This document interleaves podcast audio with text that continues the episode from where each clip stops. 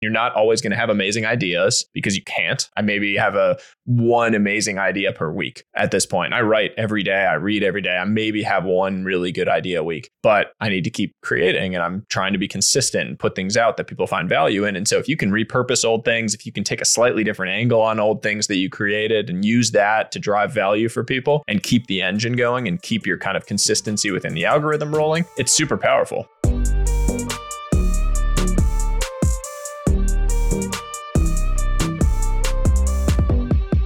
In this episode, I talked to Sahil Bloom. Now, Sahil's a repeat guest on the show. I had him on about seven months ago, eight months ago. Uh, he has doubled his audience from already a large number since then. Uh, he's gone full time as a creator. He had a full time job when he first came on.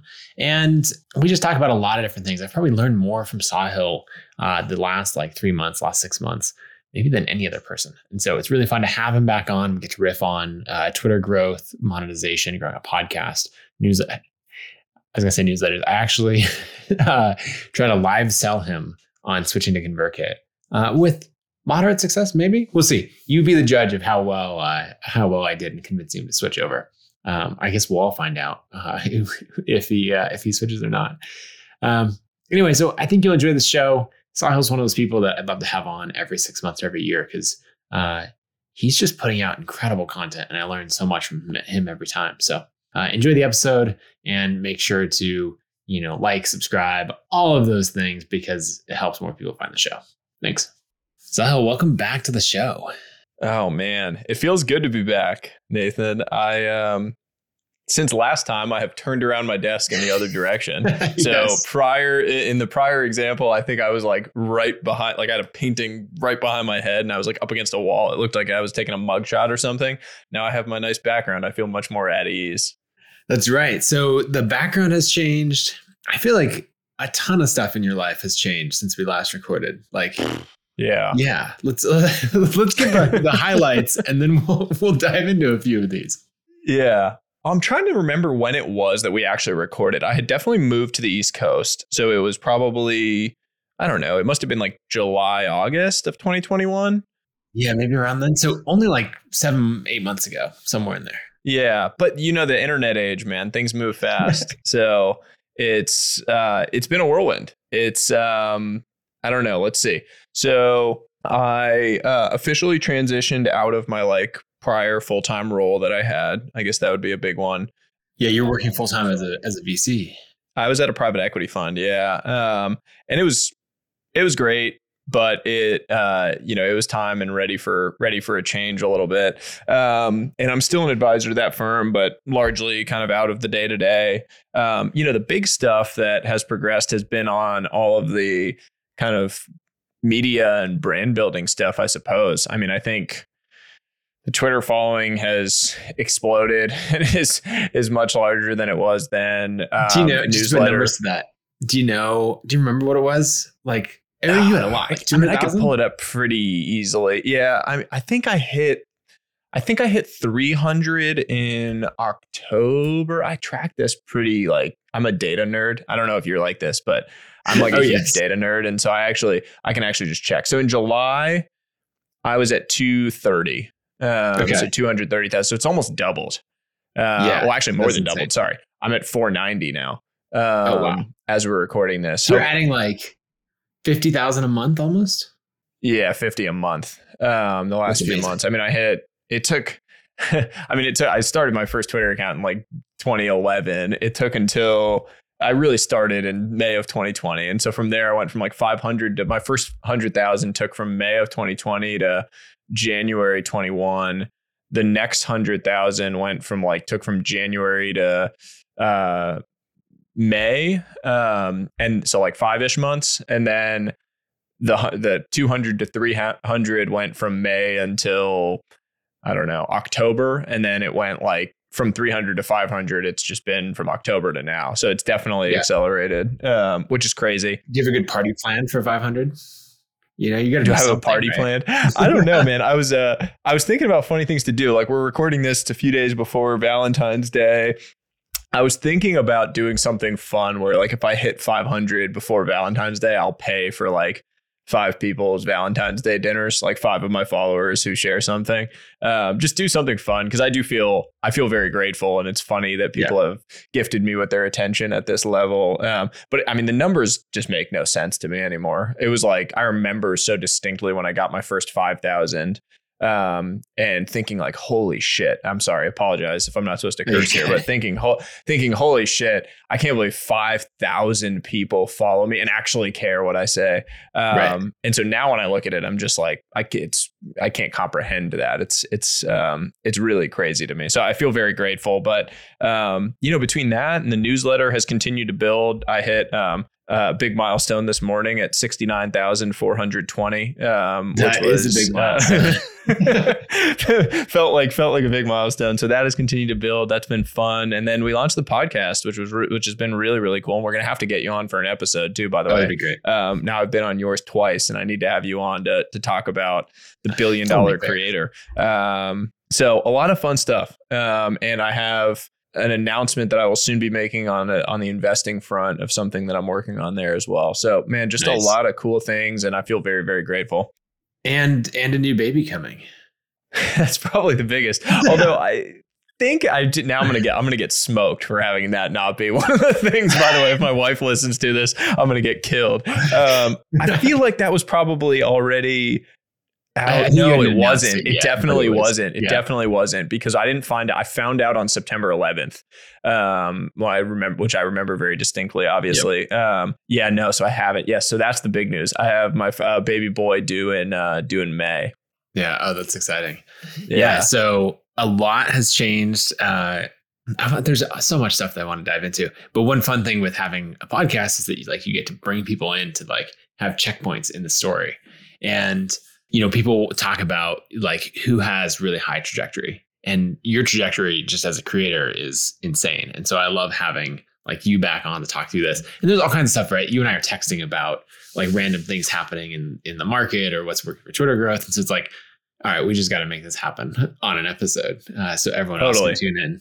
Yeah, and hopefully people can learn things from it that uh, you know that I haven't written about or talked about, and that you haven't. I know you. I mean, you're one of my favorite follows on Twitter now because I feel like I'm learning so much about the broader creator landscape and also like tips, tricks, real things that are happening alongside all of the stuff you share about just like building in public and bootstrapping businesses.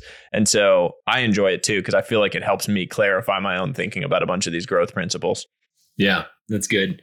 What are some of the things that you know as you look back on the the last 8 months or so since we last recorded um, what what are some of the habits, right, or the systems where you're like, oh, this is where it really started to pay off because yeah, you know, this took off, or I showed up consistently in this way. Any of that?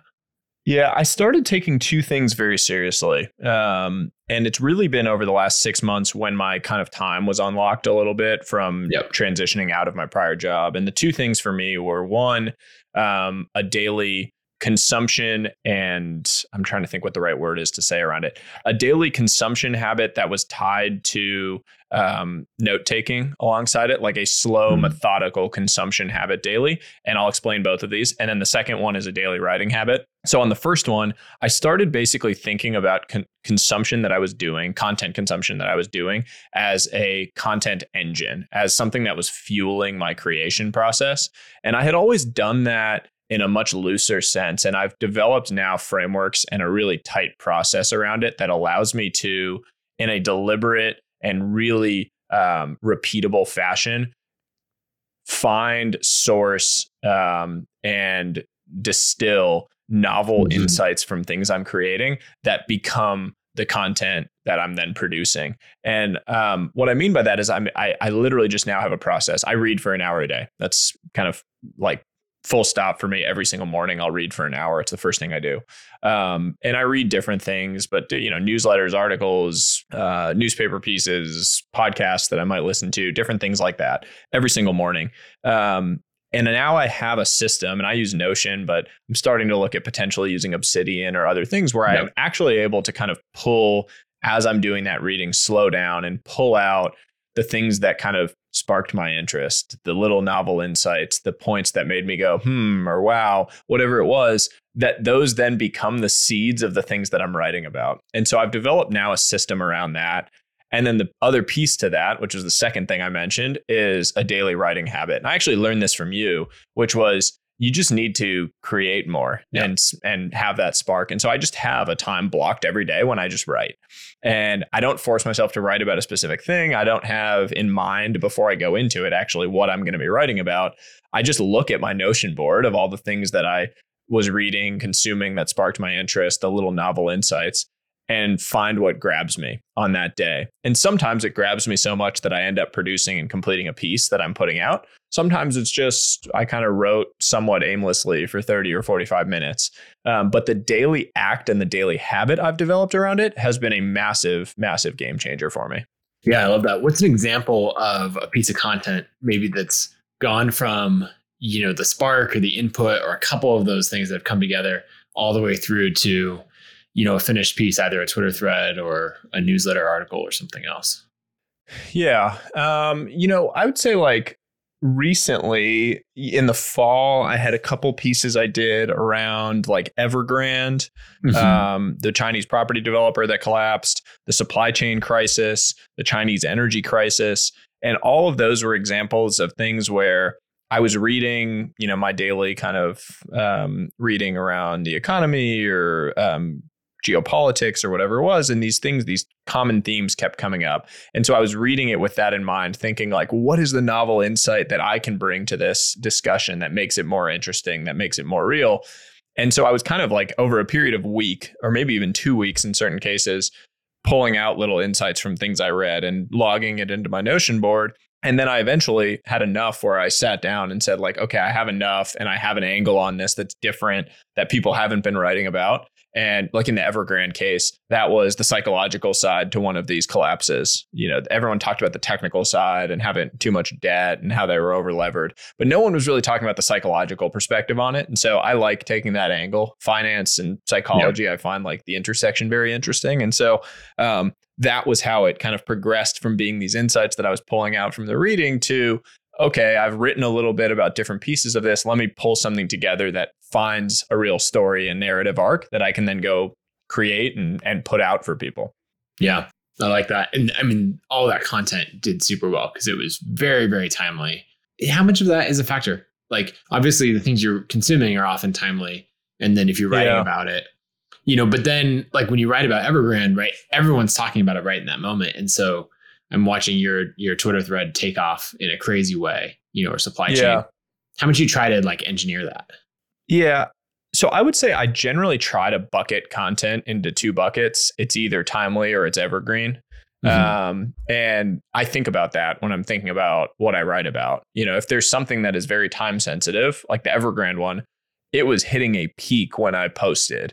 Yep. And so I captured the news cycle. It was like right into the news cycle. And my thing was like the first search on Google, if you had searched Evergrande the day when it was out, my thread popped up on Google, which is nuts to me on the first yeah. page. So it was like really getting a ton of views. Many billion dollar international firm. And you're like, my thread.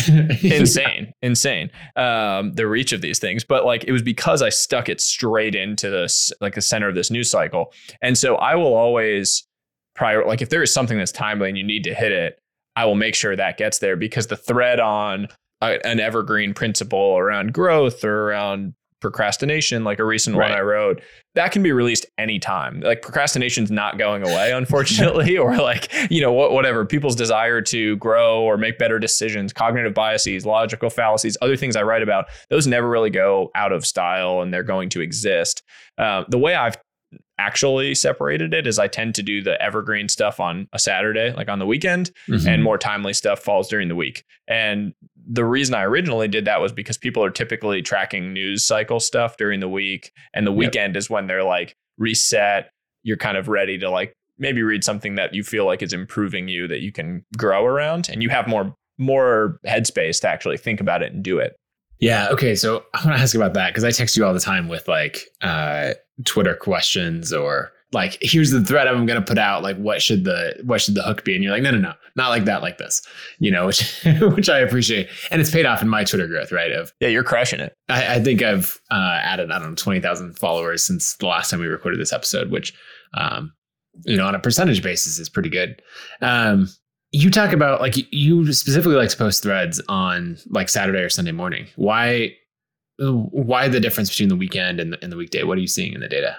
What I see is um, people have a higher likelihood of reading something long on a weekend than on a weekday. Yeah. I think about it personally. I put all of these things in the context of myself, where during the week, I never, I almost never read a full thread. I'll save it and maybe I read it late at night, you know, eight hours yeah. later, 12 hours later, or maybe I read it on the weekend. And um, that's just because I'm busy. And like all of us, we have jobs, we're doing things, we're creating, or whatever it right. is that we're doing.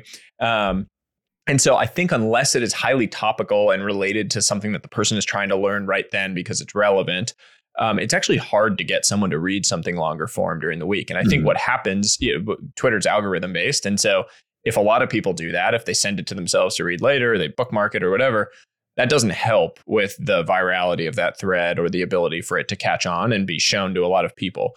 Um, weekends, Saturday morning, Sunday morning, might be having a coffee, maybe you're hanging out with your family, doing whatever, you're scrolling, and you have time. Um, and hopefully you have more headspace to actually think about things and dive into something. And so, what I've found typically is that those evergreen things do much better when you post them on a weekend morning than if you're posting them into the week and you're like hitting a news cycle. Maybe there's something going on um, that's different. Like, I, I mean, I've posted things that I thought were exceptional on a weekday and I posted it into like a seven and a half percent inflation print that everyone was going crazy over. And it's like, oh, you shit out of luck. You just post and you wasted it probably. Right. You're like, here's why you shouldn't procrastinate. And people are like, forget procrastination. Like, yeah, my, exactly. All my money in my bank is leave, like losing value. Yeah, I just lost all my damn money or, you know, whatever it is. Like the stock market crashed a few weeks ago and I had posted something um, that was unrelated and the market was down like 4%. Everyone was freaking out about that. And so you um you know I, I do think it's worth being thoughtful about those kind of things because it matters. And if your goal is to have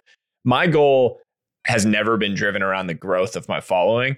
I always thought that that was a natural byproduct of creating value for people. Yeah. And if you're creating value for people they share it. And if they share it more people see that and hopefully find value from it and they follow you.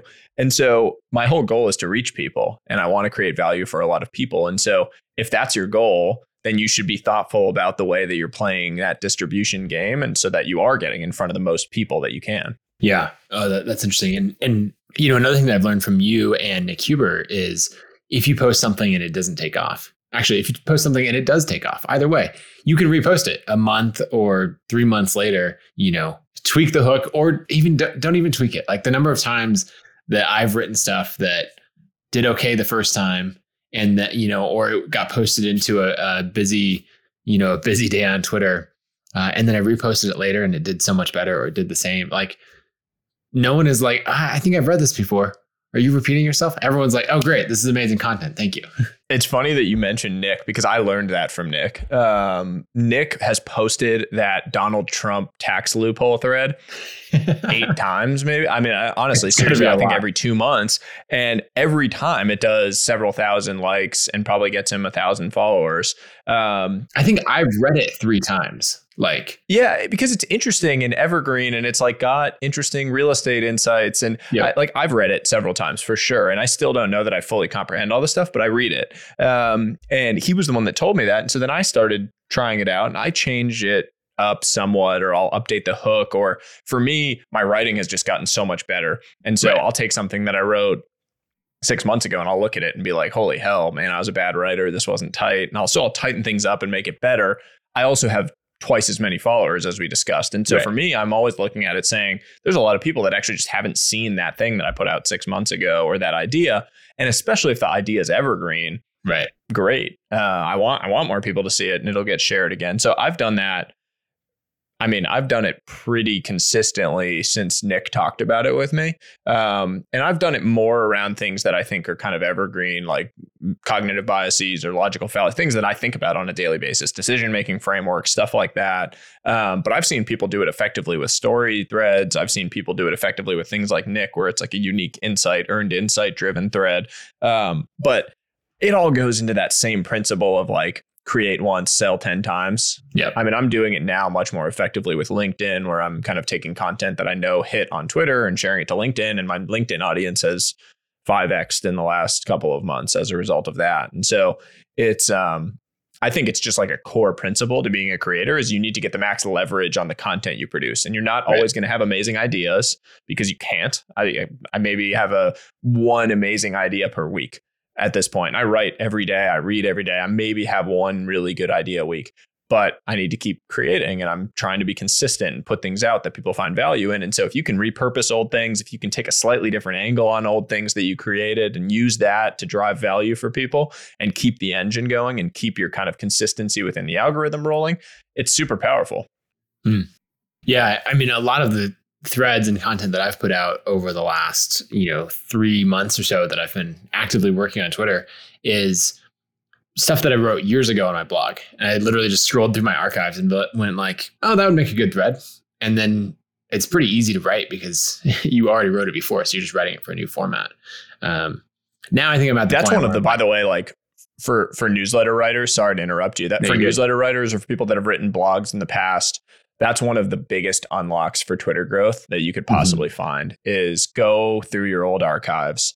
And I think everyone should do this. If you've been writing even if you haven't written it publicly and you've just written it, but if you've written publicly, you know which ones hit, you know which right. ones got a good response, got likes on Medium or on your newsletter, wherever it was, got views, open rates good. And so it's de risked because you already know that people like it and that the topic resonates. Um, and it's very easy to take a newsletter and convert it into a shorter form, cut out unnecessary words, distill it down, put a really good punchy hook on it that grabs people. That's like your landing page, can convert people through, mm-hmm. um, and have it really accelerate. Take the distribution seriously around it. Um, I think that's I, and I've advised a bunch of people to do that as they've started on their Twitter journey, especially to like get through that cold start problem where you don't know what to write about and you're trying yep. to get the engine rolling. It's just a massive, massive advantage if you if you have that out there. When there's also this point, and I didn't realize this until watching you and Nick and David Perell and others do it. Um, but th- there's a point where you get to a certain number of uh, hits that you've written, right? Like my example of this would be my thread on company culture for remote teams right? I've, I've posted that twice or three times. I can't remember. But each time I know it's good for 700 to 1,000 retweets mm-hmm. because it is topical. Everyone cares about it. It's a great thread. Uh, each time I write it, I like add a couple more, you know, refine yeah. it. But there's this point that I realized of like, wait, I'm going to get to where I have, say, 10 to 12 good threads um, that I know are like fire. They're going to kill it every time. And if I post those every six months, every three months, then like actually most of my work on it's a little bit boring, right? But I've got once a week covered forever and I'm not really even doing that much work. Yeah. I, I mean, it's a brilliant way to think about it, honestly. And it's, it is again back to the principle of leverage. Right. Because you are building a business. That is your full-time job is building what is, you know, going, in my opinion, going to become a billion dollar um, business, you know, and that is your primary focus. Creation is alongside that. And I think a massive lever for you to continue to drive growth because you're going to create a bunch of eyes with it. But you need to figure out how to get leverage on your time around these things right. and how to get leverage on your resources and your energy. Um, and that's a great way to do it. I mean, you can take that and you can repurpose things and you can, to your point earlier, you're not posting the exact same thing every yeah. time. You're, you're repurposing it or you're adding ideas to it. The company culture one is amazing too. You didn't say this as a thing for why it takes off, but it's authentic because right. you've done that. You've built a remote first company culture, you're focused on asynchronous work. Like those are all real things to you that you've actually lived by and they're earned insights, which I think on Twitter, earned insights is the most powerful thing. You've seen this rise of the like the people that have built a big following by just like and it, it's become a little bit of a meme, but people are, you know, like just kind of regurgitating things that they haven't actually they're not earned insights and they've grown big followings on the back of it which kudos to them for like figuring out something that works in the system and i never will hate on that. I think it's great. Creators mm-hmm. find a way to if you can find a way to win like that great. But I actually think the most durable growth and the most valuable growth is growth that's driven off of your thoughts and real earned insight driven thoughts. Um, and so for you doing that and delivering insights from the journey of building ConvertKit to what, like an 100 million revenue, you've done 100 million of revenue or close to it, yeah. um, is amazing. That's so cool that you're sharing that in public. Yeah. Well, and I think just like pulling from those stories or what your unique angle is or any of that, like the more for any creator that they can put their story uh, into something. Someone was talking about like oh actually this was a conversation we were having internally at convertkit of like what types of creators do we serve and someone's like well educators and was like okay everyone is either an educator or a storyteller like these are yeah. giant wide buckets you know mm-hmm. uh, you, you, either teach or you tell stories and really the best um, or sorry you educate or entertain and one common way of entertaining is telling stories. Yeah. But really the best creators are the ones who do both combined. Like here's this broad principle that you want to understand. Here's how it like how I came to the insight, you know, and then here's two to three examples of whether it's studies or uh, you know other you know other people who represent that. And like as you weave those together then that's the kind of content that people love and want, want to follow yeah i completely agree i, I mean I, I, I couldn't agree anymore about it the other thing that i've just as like a trick that i think people should do more which i do is i'll put out a thread that has you know 20 ideas in it um, mental models, frameworks, razors, growth principles, life principles, whatever, whatever it yep. is. Um, I will then go look. You know that I know that that will perform well. That does great for me. That type of content. So I know I'm highly confident that a lot of people will see it. Um, I'll then go look and evaluate on an individual basis how each idea performed relative to the others. And the ones that perform the best, I know that that is going to be a stellar individual topic for me to write about because holy shit, it, you know, rose above the other 19 right. that were sitting there. And so now all of a sudden I have just this massive repository of ideas that have come out of this stuff that I know are de risked as content right. because they already captured people's attention and they worked. And then I can take that one idea and drop it into LinkedIn, or I can take that and blow it out into a newsletter. Um, I can talk about it on a podcast or do a video on it. Um, and so I just think I, I think all of this is about like leverage and it's about compounding your actions around it. And as you continue to scale, finding ways to take one piece, get leverage on it so that it expands, use that as a base to then have something compound on top of that and continue to build. Um, I, I, mean, it's just this massive power law effect that I'm seeing now in the in, right. you know, in my own growth across platforms. If I were to look at it, because I'm just now starting to feel the benefit of it, which is crazy because I've been at this for a while now. But it's um, it's really cool once you finally start to see that flywheel start to really spin quickly. Yeah, for sure. Okay, so I want to talk about some of these other platforms. Uh, people say growing on Twitter is hard. I think growing a podcast is uh, insanely hard. So uh, I guess two things. One, what made you want to start the podcast and dive in uh, on that side? And then two, what's what's worked for growing it and and uh, getting attention? Yeah, you're absolutely right. Podcasts are super hard, um, and it's been a brand new growth challenge for me. I would put it alongside newsletter in terms of um, growth challenge mm-hmm. because there's no discovery. Um, Apple, Spotify, YouTube, wherever, like there's just no discovery mechanism for new podcasts. And so you have to bash that thing through the initial cold start problem in order to get it off the ground. The other thing with podcasts in particular is you need to kind of create almost a habit around it that people are, you're building. It, there's kind of two pieces to a podcast, in my opinion. There's like the base, the people that you know will listen every episode, and you need that to grow. And then you need the spikes to grow. Like you need the holy shit moments that kind of create yeah. the like peak virality on top of the base. Um, and it's sort of like two different growth questions. The, the, the spikes come off the like aha moments that pop out. You need to be able to pull those out and deliver them on these different platforms, whether it's in like clips on Twitter, like you do a great job of, or whether it's on YouTube clips or TikTok, mm. wherever you're doing it, you need to be able to deliver those quickly. Um, and then the base just has to be it's consistent, putting things out consistently that are high quality and that you're delivering something that people know that they have to listen to it because it's going to be valuable. And so, I mean, I've personally found it to be, if not the most, definitely alongside the most challenging from a growth standpoint. Um, we're growing really nicely and it's done really well. Um, and, you know, the base is building, the peaks are building. I think the guests compound because you're able to kind of leverage social proof of other guests you've had and you're able to get better guests.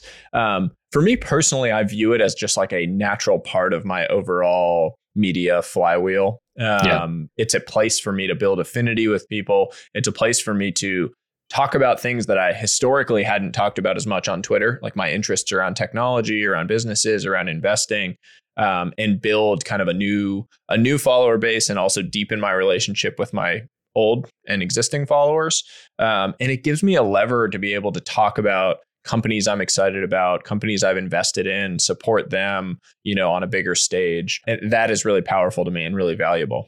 Yeah. And then selfishly, man, I mean, you get paid to talk to fucking, excuse me, you get paid to talk to awesome people. And that is like, what joy in the world you know can right. you imagine other than that like you know you get to i get to sit here and have a conversation with you um, there are a lot of people that i think would probably pay to have an hour of your time to get to chat about this stuff and so i get to sit here and do this as like a job that's kind of crazy and it's pretty cool right. and i feel very grateful for it yeah the, the i think the superpower in podcasts is is who you meet like you and i know each other first from twitter a bit but then largely from the podcast right and like you know having a great conversation, hitting it off, and then just like texting every week or every other week yeah. for the last, you know, the last year. Your your trajectory is interesting to me, at least in like my view, right? Because I was outside, I didn't do any creation before right. um, before COVID, and I had actually that's not true. I had this newsletter I used to send out to like a few hundred people of like things I was reading every month. Um, yeah. I think I used Mailchimp for it, um, if I'm remembering correctly, and I just I would send it out once a month. But so I, I, did technically do some creator work, I suppose, but basically after COVID. And I remember I taught that course with Julian on audience building the first time we did it, which was, let's see, it was like June of 2021. We taught it.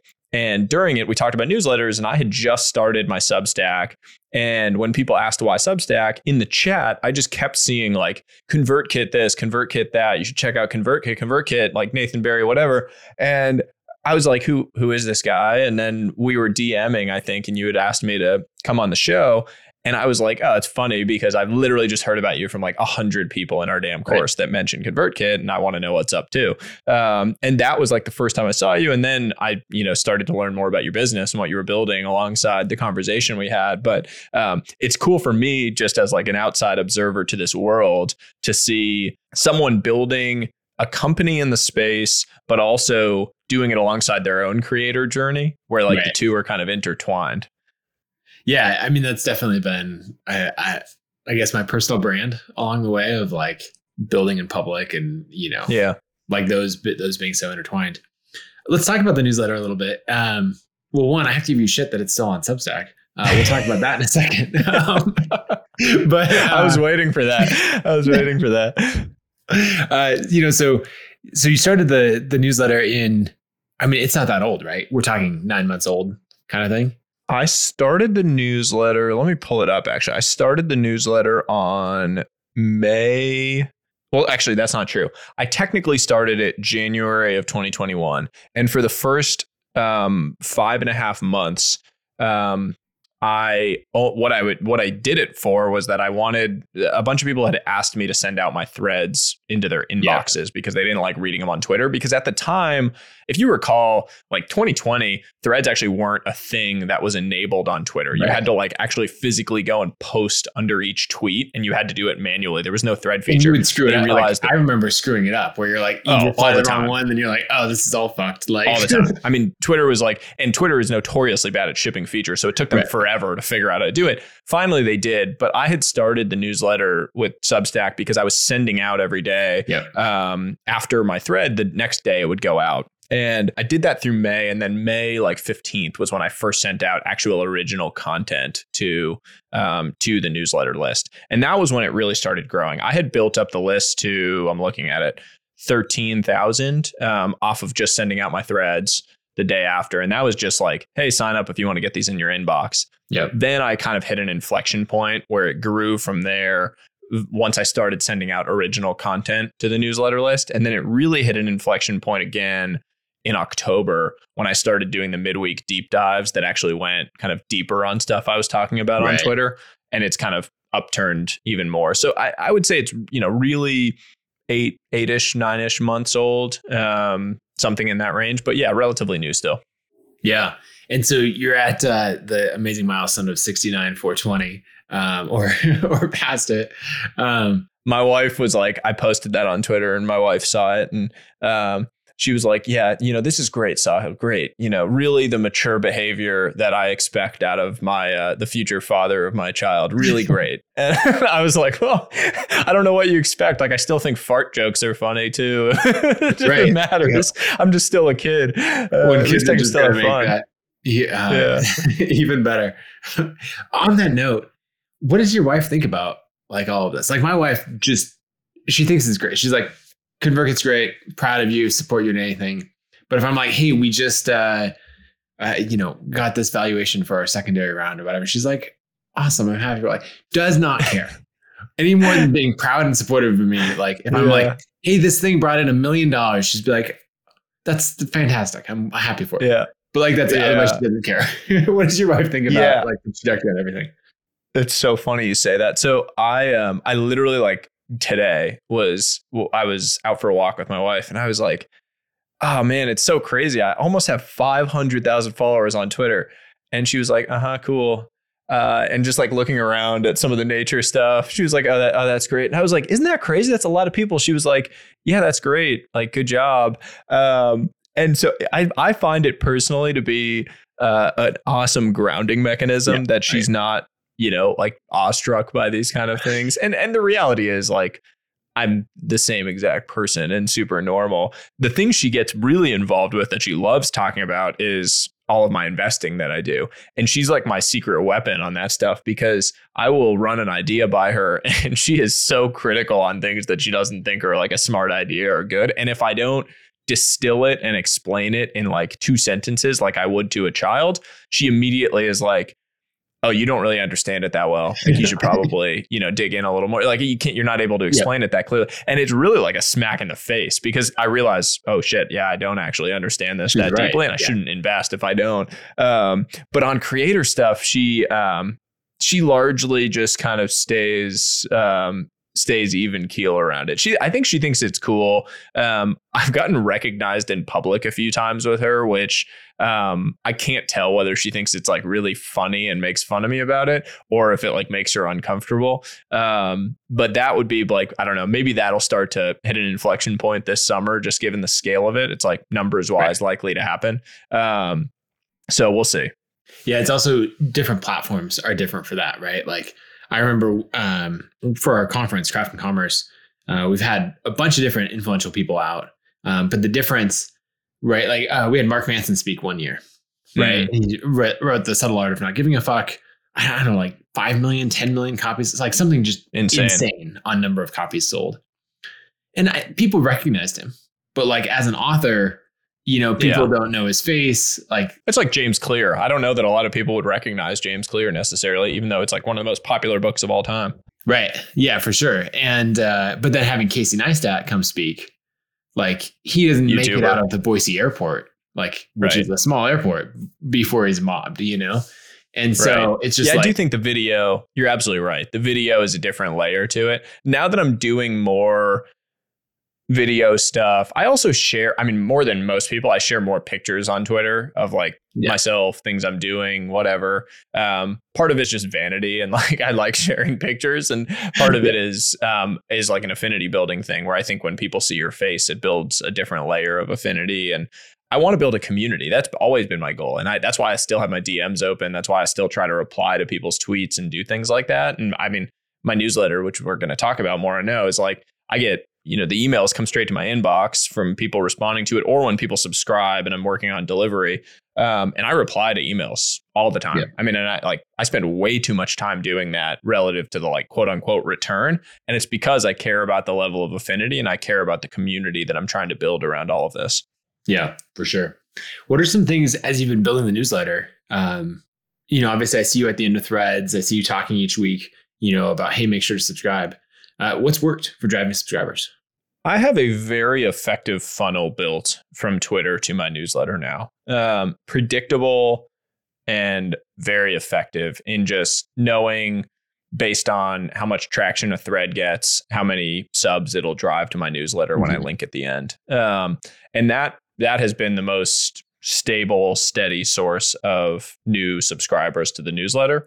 Um, has literally just been I'm posting things on Twitter every week that I know are reasonably likely to go some degree of viral. Um, and based on that, I know I can drive, you know, up to probably like a thousand new subs to my newsletter from one of those. Um, and you know, then I share the pieces and those get shared. And so I don't know. I mean, I've been growing it somewhere between a thousand and two thousand per week. um, and probably a thousand of that is from Twitter funnel, and then the remainder is from kind of organic growth from the actual pieces that are getting driven. Um, but I've built a really effective funnel in that regard. Yeah. One thing that I see you doing is having those tweets basically saying, "Hey, the news like the next edition of the newsletter is coming out tomorrow," or like this is a you know, and like a little bit of a preview. Whereas I think a lot of mm-hmm. people, and by a lot of people, I, I actually just mean me in this case. The people probably do similar things. Is like have a one-time link to it, or like I put it in my it's my pinned tweet or it's in my bio. So like if people want to subscribe to it, they'll do mm-hmm. that. But you're actually having that like like that timely call to action of like I'm going to send this tomorrow, and if you want it, sign up here. In addition uh, yep. to linking at the bottom of a thread, is that working well? Yeah, yeah, I think that yeah, it works well. I think there are a few things that work with it. One, um, my weekend thread is usually the distilled version of a longer form piece that I've written deep diving on something. So, like a recent thread I wrote, um, How to Stop Procrastinating. It went pretty big. I mean, like almost 30,000 likes, pretty big traction. It probably did 5 million impressions. Um, yeah and I have a longer form piece that I've written, basically like a procrastination guide, how like the science behind it, how to stop, different tactics, short term and long term projects, like a deeper dive piece. And so at the end of that thread, I will literally say, this was kind of a teaser to what is a longer form piece that will be going out to my newsletter subscribers. You should join. And then I'll normally give a number of people. And the reason I do that is because it creates like a psychological social proof effect that you know makes people yeah. more likely when they know there's a lot of people that are doing it you should join so that you don't miss it. And that tends to be a very effective call to action because they know exactly what they're going to get which is a deeper dive of something they already read through 20 tweets of. So i know they liked it if they got to the end of it. And now they got to the end and they see like oh shit i can actually get a deeper dive version of this that's going to go into more detail and be more valuable for me than what this was and that i like i think that is a very powerful call to action if i'm just thinking about it psychologically. Um, and it's not for everyone because you know if someone only read the first three tweets and then they churned out they probably weren't going to be a good newsletter subscriber either. Because what you're trying i mean it's I think there's growth with newsletters, but ultimately what you want is people that are opening and engaging and clicking, right? Um, and the one thing I'm personally proud of with the newsletter is that my open rates have actually trended up as the thing has scaled, and my deliverability has gotten better because I've really focused on it over time. Mm-hmm. So that's kind of how I've been thinking about it personally. Um, and look, newsletters are amazing monetization channels when when used effectively. What are you doing to monetize the newsletter? Um, sponsors uh, I have a I have a team that um, kind of sells sponsor slots, and I just have one mm-hmm. sponsor per newsletter. I only take on sponsors from companies that I actually believe in. So, like if it's a consumer company, it has to be a product that I actually use or have engaged with. Um, and then there's like a lot of B two B companies that will do things that I just believe in the product or the company. Uh, or have invested in the company in certain cases, um, and so they they sell slots out. I don't know now they're probably sold out through Q2 basically, and I pay them a percentage of what they bring in. Yeah. What do you? Uh, everyone's going to be curious about this on uh, you know a seventy thousand subscriber newsletter. Like, what? How do you price the sponsorships? What What does that go for?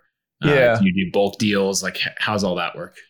Yeah, it's you know it's variable based on the type of partnership that you're mm-hmm. talking about. I would say like average kind of single sponsor slot is like I don't know, probably in the 3 to 4k range for like a single spot at the top of one of the newsletters right now.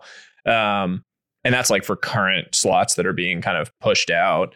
If you start looking into Q2, if I extrapolate my growth out, I'm going to be, you know, closing in on 100k subs by then. So those are getting priced higher because you kind of are going to you're going to like either either you have to pay me up front and you're paying me the current rate, not you're like giving me float and so then I'll take that. Yeah. Or if you're going to be paying then and you're signing up for it, you got to be paying a higher rate. Um, so that's kind of the way I've thought about it too. And I, I put that together with my team because I said like if people want to pay me three months before the slot goes out, they can buy at the current rate. I'm fine with that. That's just giving me float on the uh, on the income.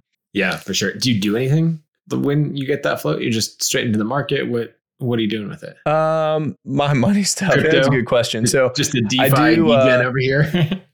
I, I do have some do so I actually I invested in this company Meow that um, allows corporates to um, uh, have like DeFi enabled treasury, so you can do like Yep. immediate withdrawals, but have you know four percent yield. It's not like some crazy shit.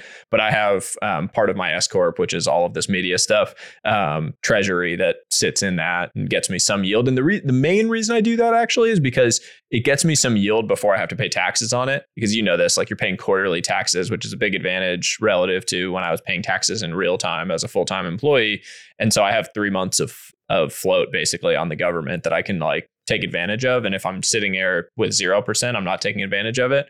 And this is a good way to get a few points and and kind of benefit from the float the government is giving me. And since I am constantly giving the government float on everything else in the world, um, this feels like a good way to uh, to take some on them. Yep. That's good. Um, okay, so on the newsletter, someone was telling me, oh, um, uh, Anne-Laure, who writes a fantastic newsletter, she was one of the early guests. Um, her, her newsletter, uh, and I'm spacing on it, Anthilemoon is her handle on Twitter, I believe. Mhm. Um, she was saying, like, yeah, uh, Nathan had me on the podcast, and he didn't even once ask me to switch over to ConvertKit, which she did, like, I don't know, a month later. Um, but like, I, I we have a good relationship, so I can give you shit about this on a on a on a podcast. What Yeah. uh, what's the thinking on Substack? What like the long term plan there, and what would it take to get you to uh, come over to ConvertKit? I love it. I love it. Podcast as a sales tool. This is great. Um, put me on the spot. So I started with Substack because I thought, and my view on it um, at the time, and maybe maybe still, um, is that it was like a very quick um, setup and like zero customization, basically, and you could have a newsletter spun up in ten minutes, five minutes. And at the time, what I needed was to be able to just like paste my thread into a thing that just would then go out to people's emails. And I really just needed something that gathered emails and then just like sent my threads out.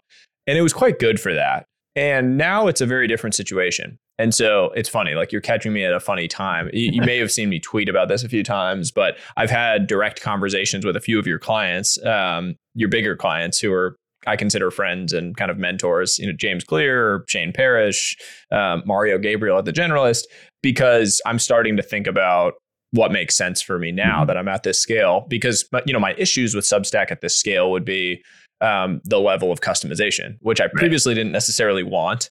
Um, now I almost really need because I'm starting to do more things. I want, you know, much more personal branding. I want to be able to have customizability in how I think about referral loops with the with the newsletter. I want to be able to think about different journeys that people can go on and get some of my evergreen pieces maybe and like sign up to get different um, different sorts of information. And substack just doesn't have that capability set. They've built like a very good you know kind of meat and potatoes solution i think for for people that are just like very quickly wanting to start out. But the more i've researched you know what you guys are building the more i realize there's a whole lot more that i can do with it. And that also comes with um, you know, maybe wanting to have a team member that is focused on it and helping me with all of those things. And I'm at the stage now from a monetization standpoint where that really makes sense for me. Actually, I Right. should be investing in that kind of thing so that I can do all these different things because of what we talked about.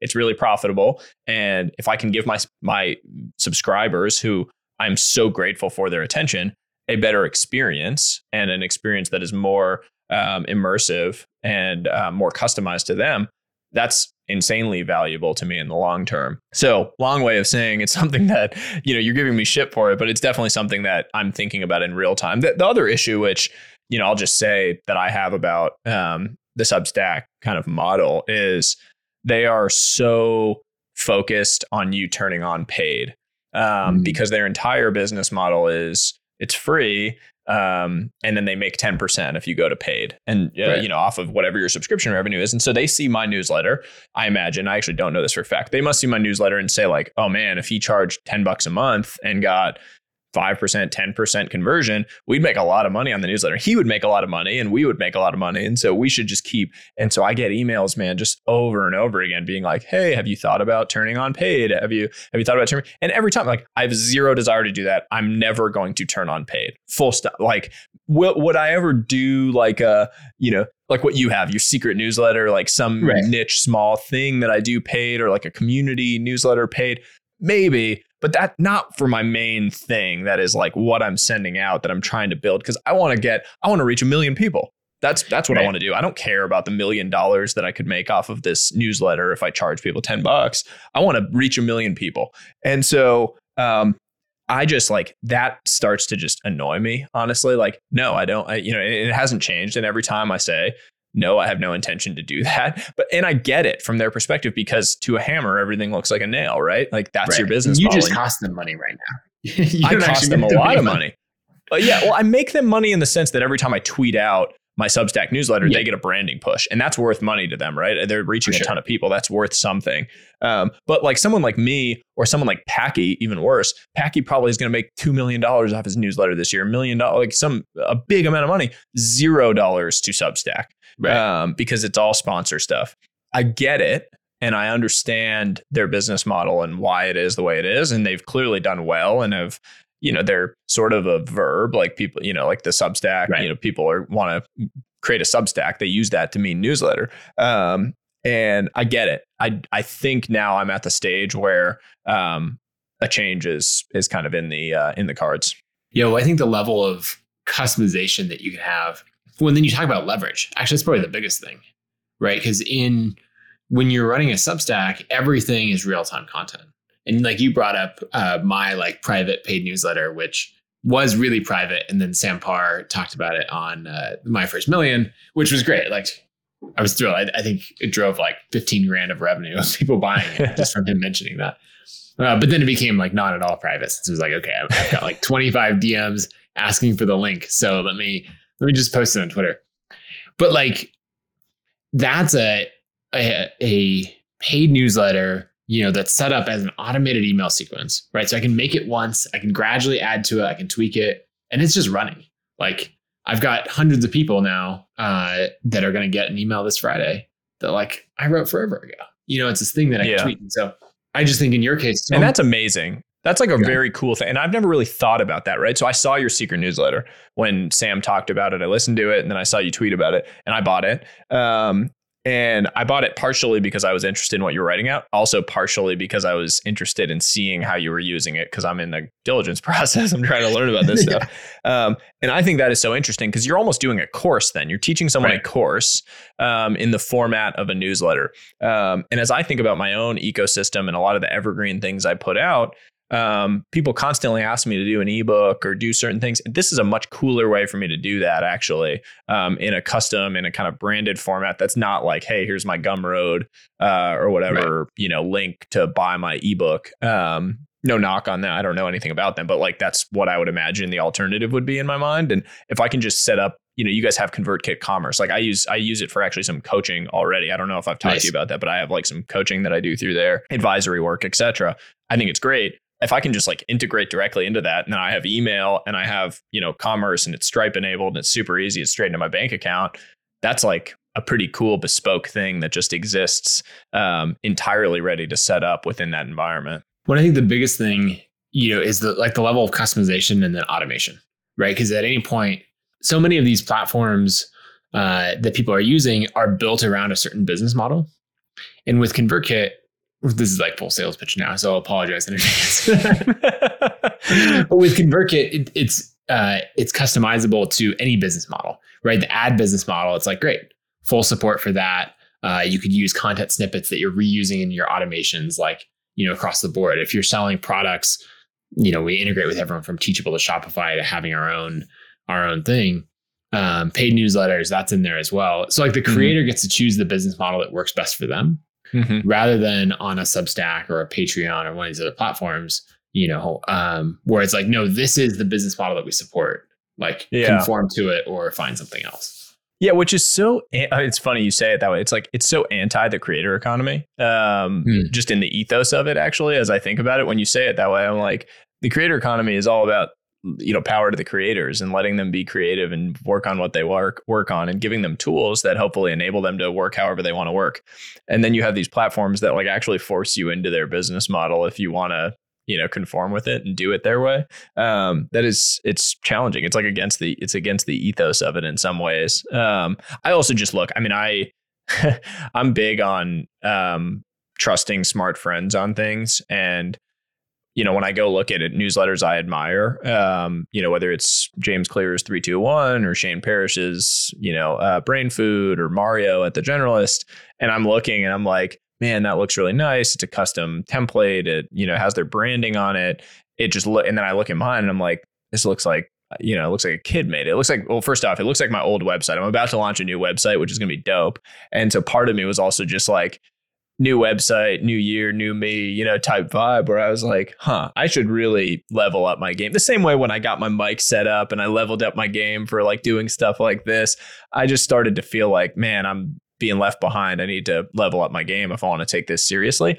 I also have to admit, I am um, hugely supportive of people that are building businesses and bootstrapping businesses.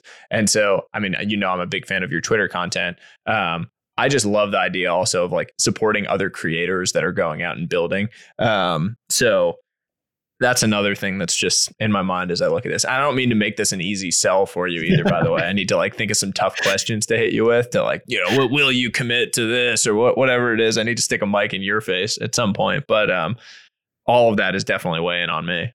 Yeah, that's good. Well, we'll talk more of figuring out like the logistics and get you in touch with our migrations team. You know, oh man, we're really accelerating time, so. this. well, I don't know. Depending on when this gets released, maybe I'll be on ConvertKit by the time this gets released. If you guys work fast, if not, um, I expect there will be changes um, for me personally in the next in the next couple months. Sounds good.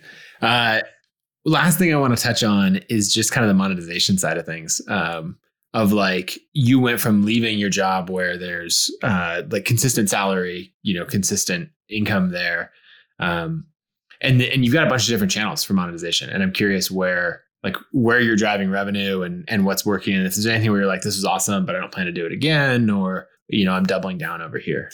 So broadly speaking, my universe is Twitter, newsletter, um, podcast, um, and then those are kind of like creation channels. And then from that, there there were like the courses that I did. There's a job board mm-hmm. that I have. There was an advisory business that I spun up that's kind of separate, but it's somewhat related. Um, there's a couple of SaaS businesses that I'm excited to talk to you about soon that are still secret, but there will yeah. be some cool build in public around some micro SaaS stuff that's happening. Um, and that's kind of, you know, and then I have the fund, and that's mm-hmm. like a separate, I think of the fund as like wealth building. It's not really income generating. I actually charge zero fees on it. Um, but that's, you know, there's, I'm investing in things for the long term. And so that's kind of a big part of my long term wealth that I think about. Um, the monetization, I think of it like it all kind of is is um in this like mishmash, right? Like the podcast is sort of a separate company, and so there's sponsors for the podcast, and there's revenue that comes off that, and it's great. Um, Twitter and newsletter I think of as connected. The newsletter is obviously monetized. Certain things about Twitter, I suppose, are monetized. Although again, I kind of think of it all as one um, within like the brand and kind of the franchise being sold. And then I've spun up a few, you know, businesses on the side, which I don't really talk about a ton publicly, but like things that are cash flow generating that somewhat relate to my personal brand, but are also kind of uncorrelated in a lot of ways. Um, the SaaS stuff that I mentioned being some of that, um, and then you know some of the advisory work I do, which is really just um, you know supporting entrepreneurs, startups, founders as they're building things, just based on my experience within um, you know within the world of finance, strategy, etc.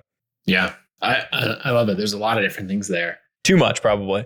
probably um, in terms of like stretching my brain in different directions. Are you uh, already exceeding income from, you know, uh, creator yeah. income exceeding uh, full time job income?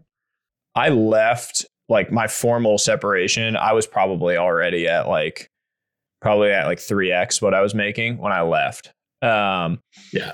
Like on a run rate basis. Right. Um, and now I'm probably at, yeah, I mean, I'm probably at five to five plus X what I was making. And obviously it's not W 2. So I've talked about that in certain things I've written about that it's like, you know, in the world we live in, this type of income's not like I can't, you know, I wouldn't be able to probably go to Bank of America and convince them to give me a mortgage on a new house. I'm probably go buy that house in cash potentially, right. but I might not be able to. And I'm not saying that as a flex. I'm just saying like it's nuts. You can't get yeah. a mortgage, but um, but you can, you know, go go buy it. Like Greg Isenberg, my co-host of the podcast, literally has not been able to get a mortgage I saw him for his. That for his place that he's buying. And like he's like, look, I have enough cash in this bank account to buy this place like several times, and you're not going to give a mortgage. Like, it makes no sense. Um, but it's it's a huge opportunity and you th- I mean you work with a lot of creators um, there's a lot of um, you know there's a lot of income and yet it's 1099 and so it's right in traditional institutions they're not able to underwrite it effectively and it's tough um, but I'm in a, I mean I'm in a good place I also just more importantly than any of that like I'm not a big money guy I don't have like i am wearing an Apple watch like I'm not a fancy watch guy I'm not you know I don't have like fancy cars and stuff for me I um I love the freedom and I'm huge mm-hmm. on this whole concept of like time billionaire. I heard it originally from a Tim Ferriss podcast. And um, I wanted freedom of time uh, relative to my prior role because I was working 90, 100 hour weeks, man. I was doing, it was like the, the finance meme. I was just working myself into the ground and I loved it. I learned a lot, amazing group of people um, that will be my friends for life but I wanted to be able to spend time with my kid when he's born. Like right. I want to be a really present father. I want to be a, an influence. I want to be able to coach his little league team. Like I want to mm-hmm. be able to whether I don't know, maybe he won't play little league. I played baseball, so I want to do. yeah. But like I want to be able to do those kind of things, and I want to be around. I want to be able to support my wife, be a great husband. And I have just found in this new world as I've started all this that I'm so much more present with my family, with my wife, um, with my sister. Um, because I'm not stressed all the time. I'm doing something that is much more in my zone of genius. Like I'm spending time putting my energy towards things that I know I'm really good at. I'm playing my game, not someone else's. And that is just an unlock.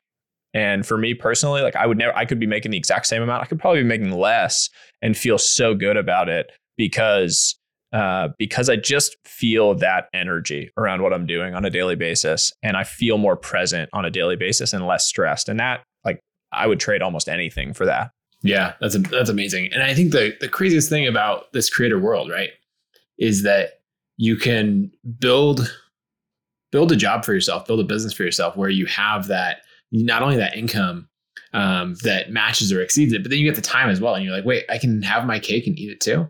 So anyway, I, I love it. You're a fantastic example for everyone else who's in this space. Um, yeah, following your stuff. Uh, where should people go to check out the new site? Well, the new site, depending on when this is launched, it's it's going to be sahilbloom.com, which is my same site. It just previously looked like a kid made it because it was a kid, which was me, tech inept Sahil. Um, and I actually hired this amazing team who I will announce when I put it out that that worked on it and put it together. Um, but it'll be at sahilbloom.com. And then you can find me um, on Twitter at sahilbloom. Um, I won't give you my newsletter link because it might be changing. So we uh, we can talk about that later, Nathan. Send me a text. Um, but good. no, man, thank you so much for having me. This was a blast. Always a pleasure. Sounds good. We'll talk soon.